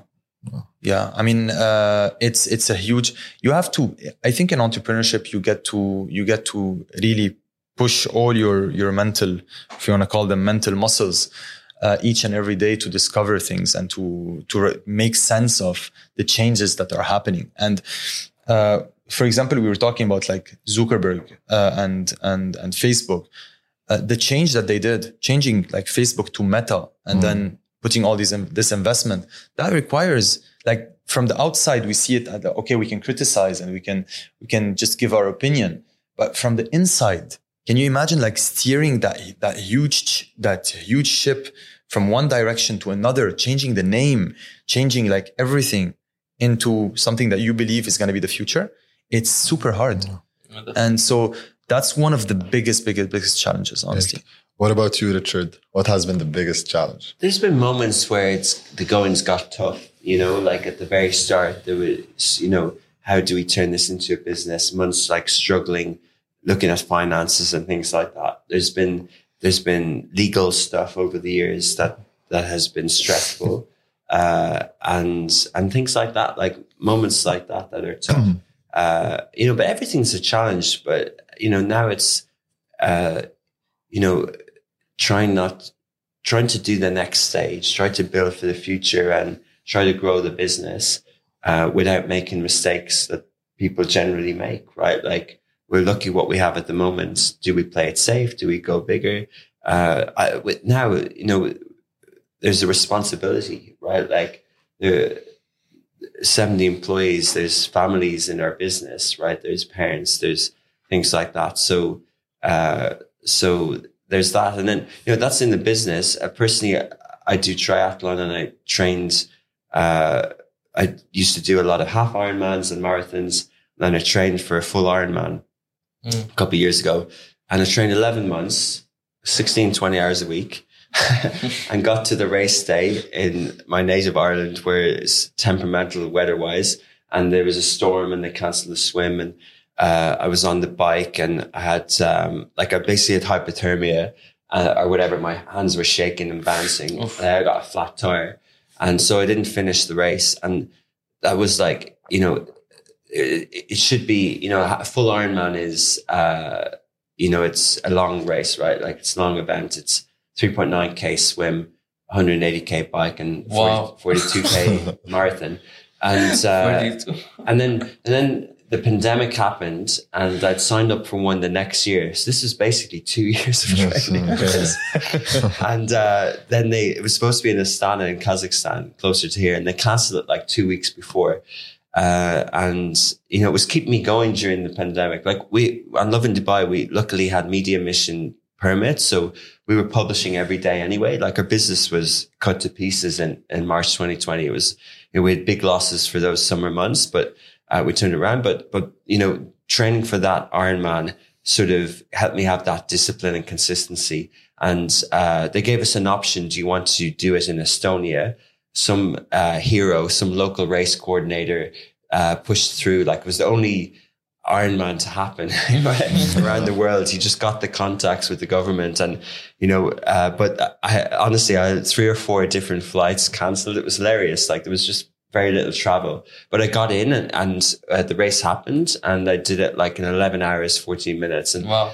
two years to two years basically to do that. You know, it's the same with business as well. Like you have to have that sort of tenacity to sort of keep going. Exactly. Yeah, I'm, you, Yeah, you touch totally. upon a very good point. You know, it's consistency. You prepare well, and I think it's uh, you know your mindset to keep on going no matter what. And uh, on that point, you you you- you mentioned there was some financial you know situations you faced, and I know how fund how funding is very difficult for startups. So like, someone would have want would wanted to start something out, like, how would they get funding? Uh, what are the requirements to start asking for funding? From where would they get it? Like, how did you manage to get some funding? You know, for for Augustus Media Lovin Dubai, and then Rami, maybe you can elaborate on how you did it for Aka Labs and Lexium. Yeah, you know, I think um, I think as Rami was saying as well, like there there's a lot more options available for people now in many ways in startup So space. many. Things are cheaper. There's a lot of funds out there in the region, particularly. It's not that hard to get money now. Uh, it is hard enough and it is stressful. But I think what's stressful is if you raise money and you and your product doesn't work and it's failing. I think that's a stressful part. The sort of getting some cash isn't that hard, although it could be better. It could be Yeah. easier.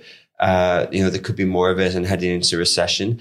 You know, with us, uh, we didn't really have a something that we thought we would raise funds for. So uh, myself and my brother put in a bit of money, uh, about forty thousand dollars or or so, and then that sort of went quite quickly.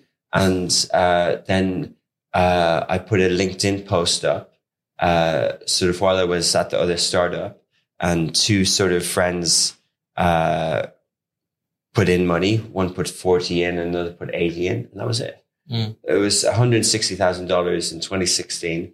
Uh, and it was gone by May 2016. Uh, so it was, it, was, it was gone so quickly that um, you know Dubai is not cheap. Like I hired an editor on twenty eight thousand dirhams a month. You know, like Wow. yeah, yeah. and uh, you know, a bit of mistake, but not really. Got us a bit of credibility, and you know, but uh, we were paying license fees for the franchise. We were paying startup. Uh, with publishing as well, it's not like services. You can't get a client really on day one. You need to go 12 to 18 months to build an audience Yeah. like in, in the other cities that we're in now, we, we know that we won't make revenue for that period of time. And, uh, but like, but you know, and, that, and that's the, that's the thing. And then you kind of go, well, how do I value my business? Uh, and that's hard. And what capital do I take? I, I do think that people should look at all options. Like debt has been good to us. We keep our debt to equity ratio really low, you know, within so a healthy environment, but we're always looking at debt. You know, um, cash flow can be tricky. Some clients don't pay for 120 days or whatever. So you just have to manage all these things. But because some companies like, uh, make mistakes with, uh, how much equity they give away Mm, mm. and they sell the dream. Like when we were launching Smashi, Cheddar raised $50 million. Mm. And I was putting together a deck, like, you know, will I raise money for Smashi? Uh, you know, and if I'd done it, if I'd raised sort of two or five million dollars in 2018, 2019 and said, we're going to have 10,000 subscribers because OTT is going to take off in the region by 2022. And if I don't, then what? So, so we incubated it. We did it ourselves and we don't have those amount of subscribers. Mm. But equally, the the streaming space is so nascent. Like they they barely have fiber network in Egypt. You know, like so. There's so many things. Like you, you, you talked about Lebanon at the start. Like Lebanon was a key player in the media industry and still is in, in Dubai and on podcasts. Uh, but you know, but but it really was you know, the history of media. When I, I came to the region first, and I would tell my uncle or people in Ireland, you know, that I was going in and out to Beirut, they would always tell me that they knew Beirut from the wireless, from the radio, because it was one of the dials, like in 1940s Ireland. You know, that's that was their exposure, and the, that was the radio, right? Like, in the media industry, obviously, is really big in Leb- in um, Egypt as well. But like, so so it's a great part of the world, right? But like, you can't just force it. People say, uh, sorry, I'm going on, but people say, hey, accelerate it. You know, take some money, give up, give up like 30, 40 percent, and and go go faster. But I'm kind of like, well, well, we can't. Like, we have to wait for other parts of the ecosystem to, To grow. grow. Mm-hmm. Like, you know, in Saudi, Lovin Dubai came 15 years after Time Out Dubai. So 15 years after ITP and, and that, right? And in Saudi, we're four years ahead, right? So that sounds good, but it's bad because there's no market there. There was no market for the type of content and work that we were doing, right? There is in Doha. We just started in Doha and people were 10 years ahead of us. We just started in Cairo. People were 10 years ahead of us. I think that's great because digital media needs that starting spot, you know? Um, so uh, we can't force things. We can't force the giga projects in Saudi to be built. So the restaurant opens. So they have a marketing budget. So they are going to love and work on loving neon. Yeah. We have to wait, Definitely. and Agree. uh, all the startup money in the world won't. You know, we have to sort of wait. So you have that- to wait. Mm. What what, What what do you you- know what do you think Um, about funding and how would you get it and how would you value the your startup to know how much funds you need to request with equity and all of So- that? definitely look at at all the options. Like Richard was saying, like just start with with friends and family. Uh, there are you might be surprised at the amount of people that are available in your network that you are not really focused on. So the, this is the first step into, I believe, uh, raising raising capital and.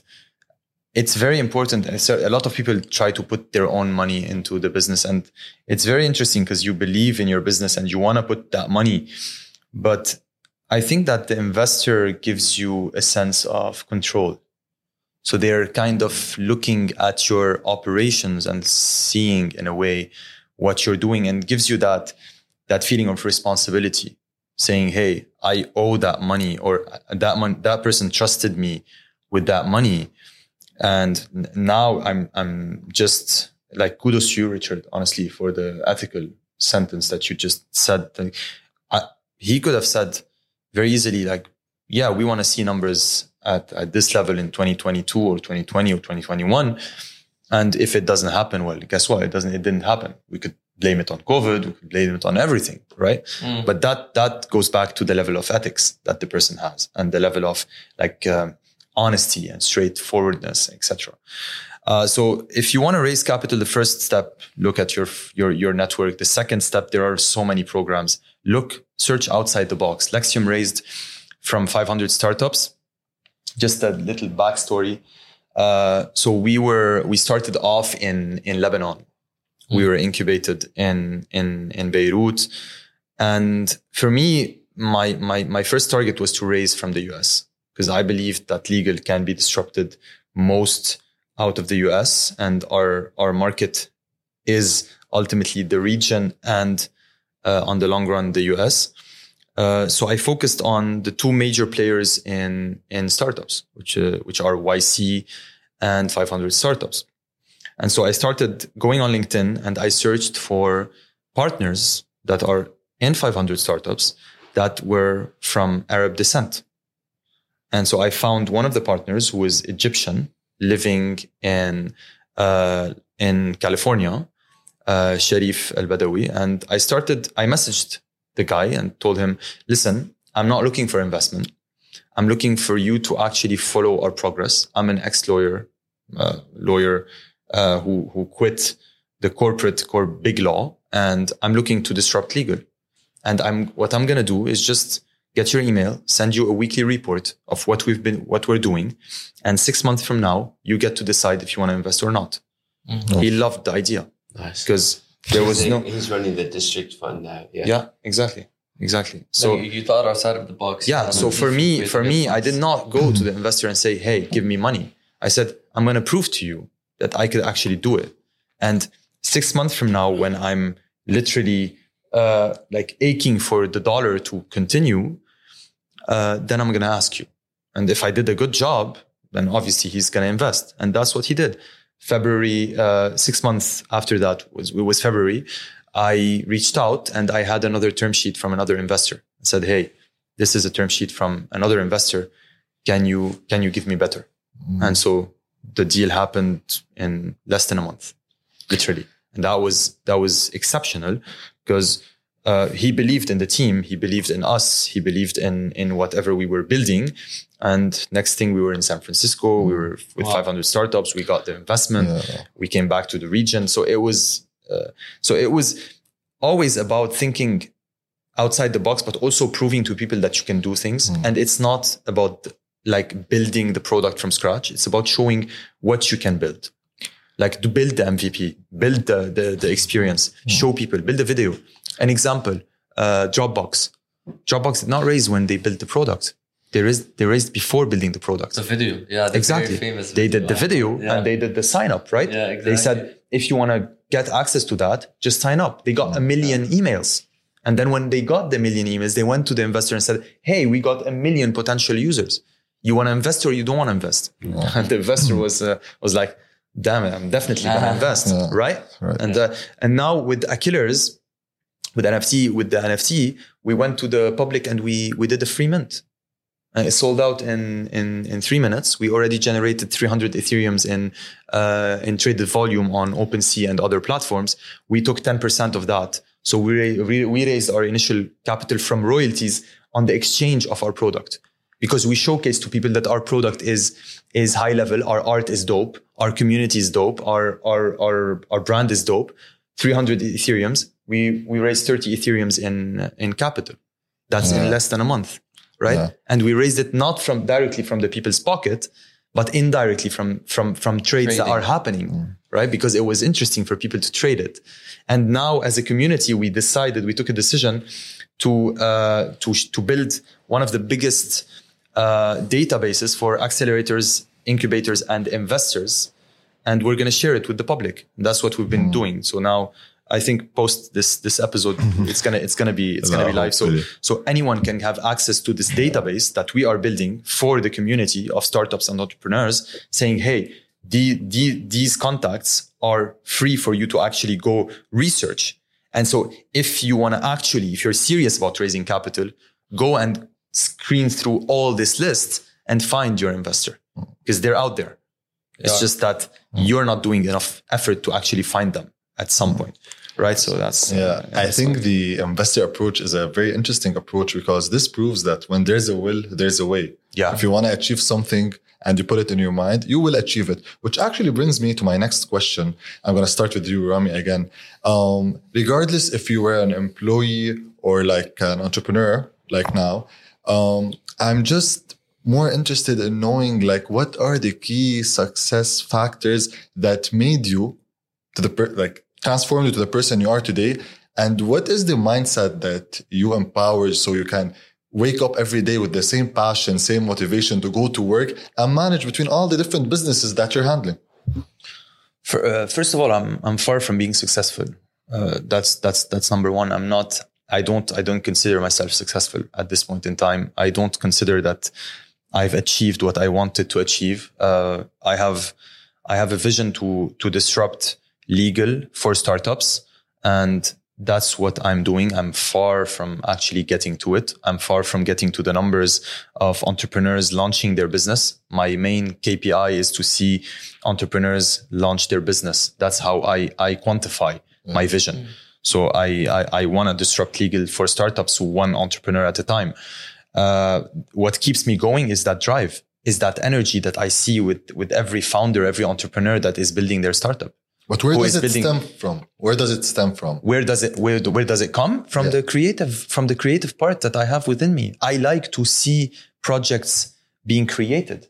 I there's a there's a startup right now and walid is, is very familiar with with that. We, it started five months ago literally with an idea with a dinner in new york. We went for a dinner. Uh, it was it was very random. It's it was just a, a basic like just very raw idea today it's huge. And it's gonna it's gonna launch soon. It's it's gonna be really huge. And so uh, that, that energy that that I, I built with with that founder and and and the other founder and the other founder and we became close friends. We work together. We we have calls. We laugh. We joke. We that energy drives me every day to wake up and say like these guys are changing something. I want to push with whatever i've got to help them right? And same thing for lexium. My team is is disrupting legal. And i want to i want to keep pushing them and bring new people on board to even disrupt further whatever whatever is is being done. I get frustrated from from huge bills that that lawyers give to to to entrepreneurs. From these like 10,000 20,000 30,000 40,000 dollars in bills for things that i know as a lawyer can be done for much less right? That uh-huh. was that was where my frustration started Akillers same thing. Hmm. Create that community of entrepreneurs who are really thinking i'm sorry i don't mean to to be controversial on that level but who are not thinking of being hustlers and millionaires. Hmm. Because that's not the point. The point is not for you to just think of like how can i put that huge chain on my on my on my neck and have that lamborghini. That's not that's not the point. That's not entrepreneurship. That's part of it maybe at some point but that's not it And so I wanted to build that community of people who really believe in disrupting, cre- in, in solving problems and in finding these needs and to like challenge them, them themselves mentally to, to build the next big thing. And so this is where Akillers was born. And that's what keeps me going each and every day. Amazing. What about you, Richard? Like key success factors, you would say two or three. Yeah, I think you know we have values in our company: tenacity, ingenuity, velocity. Uh, so tenacity is about you know the harder you work today, the more you'll be rewarded tomorrow. Ingenuity, we believe there's a bit of genius in everyone, so it helps with diversity, it helps with empowering people, and velocity is all about momentum and having energy uh, to get projects going. You know, not sitting on ideas, not you know, in, in any capacity. Uh, so those sort of things govern, uh, and you know what they come from?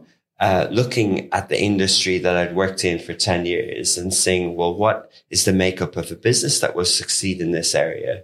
Uh, and if you look at uh, sports, I think sports is always a good analogy, but if you look at, uh, say, endurance sport or football or basketball or cricket, and if you're a, if you have a career in that space and you work under different coaches, then what what would you learn from the back of that? You know, mm. consistency, discipline, uh, training. You know, that what's the Kobe Bryant Mamba mentality, yeah, like that, exactly. that, sort of stuff, and, and, and you know that's inspiring. Like Kobe says, I uh, used to say he, had, he would go to Goat Mountain, and whenever he's feeling down, he would he would mentally go up to a mountain where all the goats are. So you can visualize goats at the top of a mountain, but he's talking about the greatest of all time. And he would talk to those people. He would have conversations in his head to those people. And I do the same thing in a, in a weird way. Like I, I have photos of people, quotes on my wall in the office. And, uh, you know, I would say, well, what would they do? Right. So, uh, that, that type of stuff, but it, it it's, it's, um, you know, for the business, it's not getting too carried away. Like, you know, another analogy would be the restaurant industry, right? Like at the end of the day, do you have customers? Are you providing a service?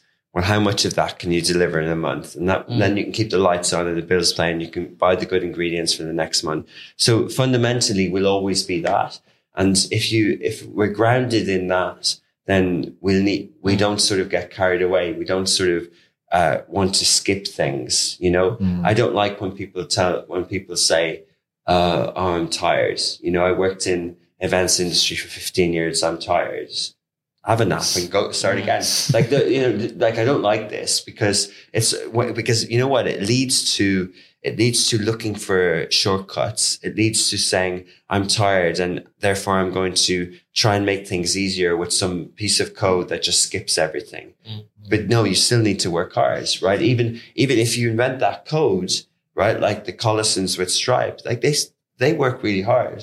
The Irish people work hard, but they, they, they, work, they work really hard and they don't get carried away, right? Like, and I think, I think, um, I think, you know, sometimes if you say in the service industry, like if you worked in a bar for 10, 15 years and you, you said, Hollis, I'm going to make a, an app that uh, helps people book reservations or whatever, right? That's cool. Or you could say, I'm so good at this. Now I'm going to open up my own restaurant and I'm mm. going to be a manager.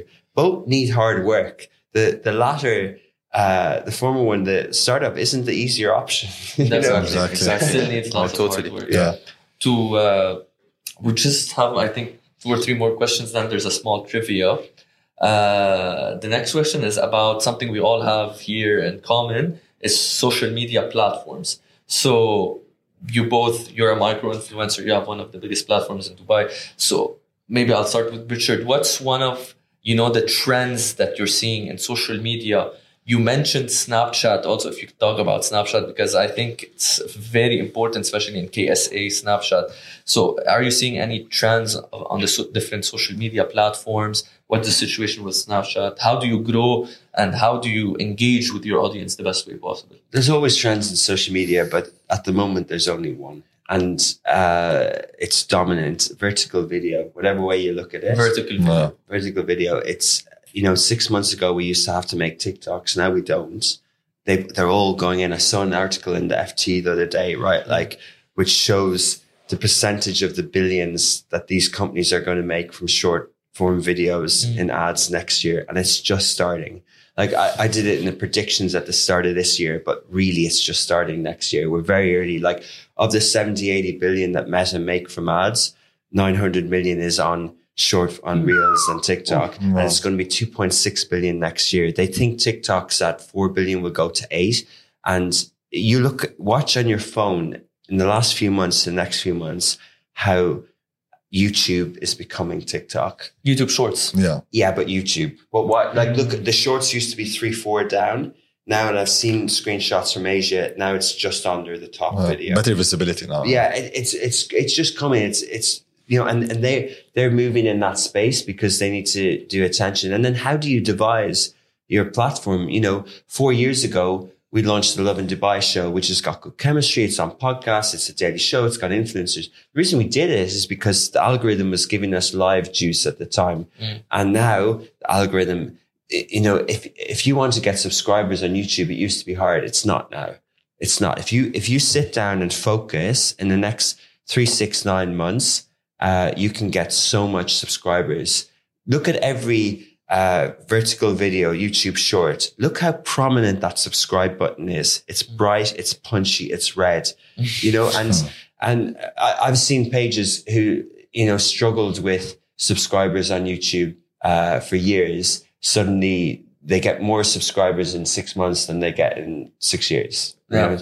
So vertical video, and that and that Snap as well as vertical video. What we Spotlight. yeah, Spotlight. Spotlight is the creator economy, right? Like, so, you know, we look at sort of the industry as uh, the creator economy is a lot to do with creators and revenue share from platforms. And then the token economy is obviously crypto, but the token economy is more like the direct to consumer piece, the subscription Yeah. piece. There's overlap. Uh, but yeah, with Snapchat, uh, you know, Snapchat, we have, we have shows in Saudi. We have one show called Meme and Kessler Social Media, if I can pronounce it right, who's crushing social media. And it's the biggest show in Saudi. It, like it, two four minute episodes a week. Uh, it had six billion top snap views last year. What's it called? Uh, who's crushing social media? So Min Min Kasser, social media. Min Kesser. Social media. Min Yeah. You said it perfectly right. Oh, but no, it was a really good show. But it's one of seven shows we have now.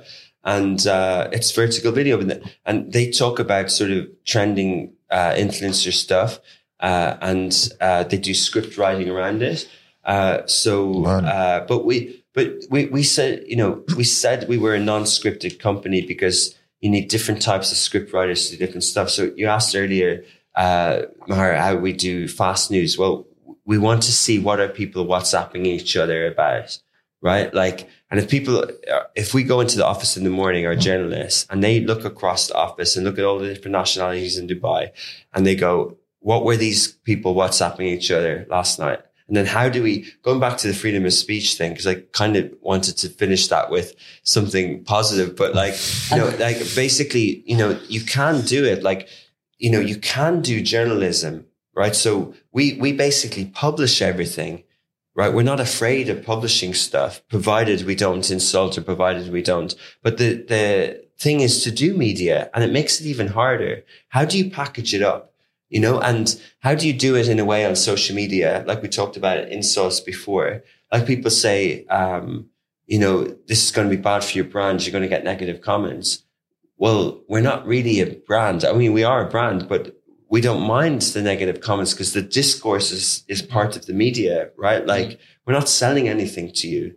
Mm. So, uh, it, so, so some influencers, when they post stuff and they get cancelled, they delete the posts. We don't do that.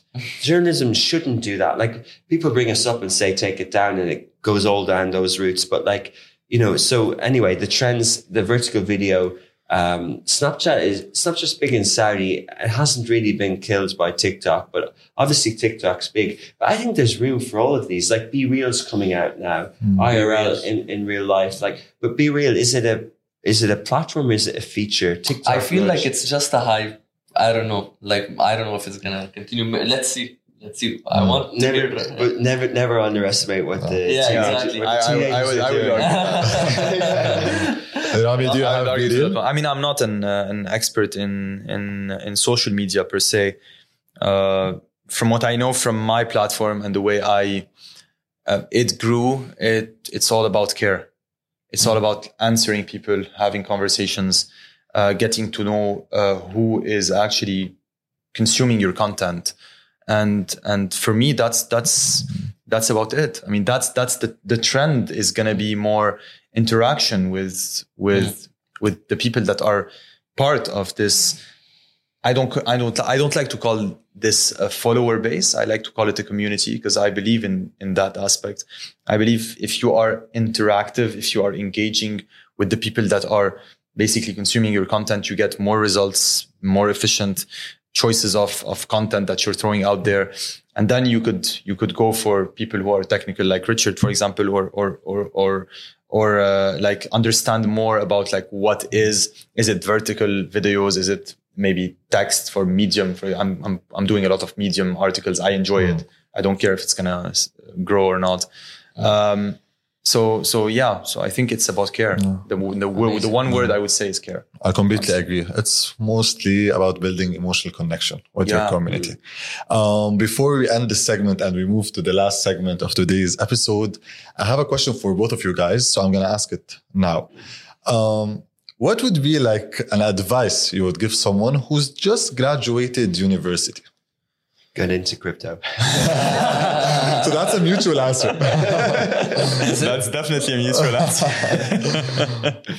Okay, that, that's a good one. And for you guys, what would be your future plans? You have like anything that you are thinking of doing, like a vision, a mission? Like, what's in your future plans? What's in the future plans of Lovin Dubai? You mentioned a couple of things.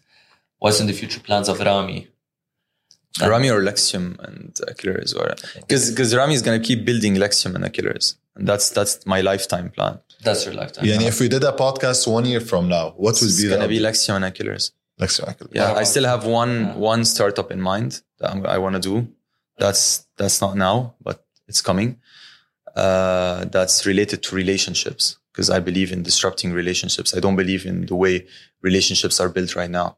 Amazing. So I believe I believe that. So I chose five points in my life that I want to try to change or disrupt or impact: uh, legal, startups, relationships, and then uh, uh, potentially at some point Oh. later on politics. Yeah. Because I'm passionate about politics and uh, my personal family, like Mm. trying to enhance that circle of mine and having people who I really love and care about and would give my life for around me and vice versa. Amazing that, uh, that. Make sure to want call us. Definitely. we'll, we'll want to hear all about it. Richard, any like that future plans, visions for your life, for your companies, etc. Yeah, I'd, I'd like to just keep growing and building Augustus Media. You know, whatever comes under that. Like, yeah, you know, I believe in making kind of shorter term business plans, like Mm. one to three years. It's nice to have a big goal in the future. Uh, we're we're trying to figure out now how to grow. Like, we went from twenty people in the pandemic to seventy now, right? And uh, you know, we we're looking at like, do you need a big goal? What's the sort of incentive alignment? Should we let, should we aim to go public at some point? Um, do we keep growing these brands right now and then do M and A in the future? Uh, you know, I have so I need to grow these brands, but on the side, I have my own investment fund. that called it Fitzy Funds, kind of a fun thing. But but basically, I invest in some startups, but they're actually as if I'm investing in Augustus Media. I, you know, the board. Whenever I send them ideas, they're kind of like, "That's more of a you thing." No. thing." so then I was like, okay, well, like I think it's the same thing. I think it's Augustus Media, and I think you know we need to we need to build Lovin and Smashi. Uh, with and I'd love to do NFT projects in the future. Have this one idea where we have a Lovin Fest, although we don't really do events, but have a Lovin Fest in each city, like Riyadh, Beirut, Cairo, Dubai, and you get one NFT ticket, and you go. Did you go to the one in Dubai and Riyadh, etc. And you do it around a national day kind of time, and it's a celebration of the city. Uh, so I'd like to do something like that, you know, like they're just projects, you know, I Yeah. think, can- think keep building. I'm inspired by, uh, you know, some of the companies I invest in, like Podeo podcast app in Lebanon, uh, Balkis, Stefano. Stefano, Stefano. yeah. we Uh, all know Stefano. yeah, I hope you're hosting it. Oh, yeah. Put them on the spot. No, no. But um, you know, and then uh, Nifty Souq as well, Yeah. an NFT project. So a lot of lot of startups in the region uh, around media. There's one in Saudi, a female uh, platform, Balkis for her, and there's um, uh, plant based news, uh, uh, sort of uh, vegan type news platform out of the UK. So th- those type of things in the future, you know, maybe Augustus Media would be more of a holding company for these modern media brands. And then maybe we go public, like, but it's a step by step. It's a step by term. step. Yeah. Now we'd like to move to the trivia section. So it's just general questions, just for fun, you know, to finish off the episode. Uh, I'll let Maher go with the first three. Yeah, we can start with the first three. Um, but how do you want to be? So how do you want the I- setup I, to be? I, I want them to try to answer. Let's answer see. first come first serve, or they do something like that, so we give them the permission to answer. I think first come, first serve. They're gonna look at each other, or Yeah, okay. first. Yeah, I no, just okay. wanna see how it goes. So we'll start with the first question. Are you ready, guys? What is the painting La Gioconda more usually known as? La Joconde. You guys know La Joconde? Yeah. in French. No? No idea? Mona Lisa. Yes. Yeah. Oh, yeah, yeah, yeah. Okay, that's the Okay. first This one. Okay. Second question. What's the most expensive home? No, no, wait, it's this one. This one. Not the expensive Okay. home thing. The We'll think what statue- it's next, I think. The Statue of Liberty was given to the US by which country? Egypt, no? No. No. Oh, damn. Ah, uh, Fra- France? Yes. yes. France. Oh, ah, okay, okay, do this. Oh, yeah, liberté. Yeah. Yeah. Yeah. yeah, okay. yeah, Third question. The poly- yeah. How many children does Oprah Winfrey have? She doesn't have her own children, but she adopts. Ah, okay. Yeah. I think okay, yeah, that's correct. It's zero. yeah. okay, okay, so it's 2 1. Walid, if you want. Take I'll, I'll, take over. Uh, which chess piece can only move diagonally? Uh, Bishop. Uh, the, yeah. Yes. First two, two. Two, two. Okay. In which film did father and son actors Will and Jaden Smith first appear together? Pursuit of happiness. Pursuit of happiness. Yes. Ah. He's taking the lead. What a comeback. Type, it's three, it's three two. Let's see if we'll need a tiebreaker. What is the most common letter in the English alphabet? Yeah. Common letter. Common letter. What Uh, the you- most common letter in English Used in all the Latin words. Yeah, in words. The mo- the most common letter used in words. A, I, E. Say C. one. Say one. Okay. Uh, C. A. No. No. We'll give you we'll give you three options. Okay. I will give you four options. A, E, I, E. and C. E. Okay. E. Yeah. E. Well so now it's three three. We'll get we'll give the last question. Who said to float like a butterfly and sting like a bee? Muhammad Ali. Oh. Ah. well played, well played. But guys, يعني أنا I would like to thank you so much. It was an amazing episode. Amazing Lots of episode. insights. Rami, Thank you so much. Richard, thank you so guys. much for ha- ha- being here. We have to all together say, uh, Say- our famous sentence. Yeah, but before, make sure you guys like and Like and subscribe. subscribe. That's the, the yeah, yeah. That's the most important thing. Seventy-five percent of the people watching us are not subscribed. It's It's, just a button, just one button. Yeah, Richard said it's flashy, it's red. Flashy, I remember punchy, red, bright. So But yeah, let's go. What we usually say is uh, always have a higher take. I'm gonna remove that. so I'm gonna say always have, and all of you Yeah. will say higher Yeah. take. If we can all look at the camera here, and let's do it. So guys, always have Higher higher take. take. Thank you. Great. guys. Thank you guys.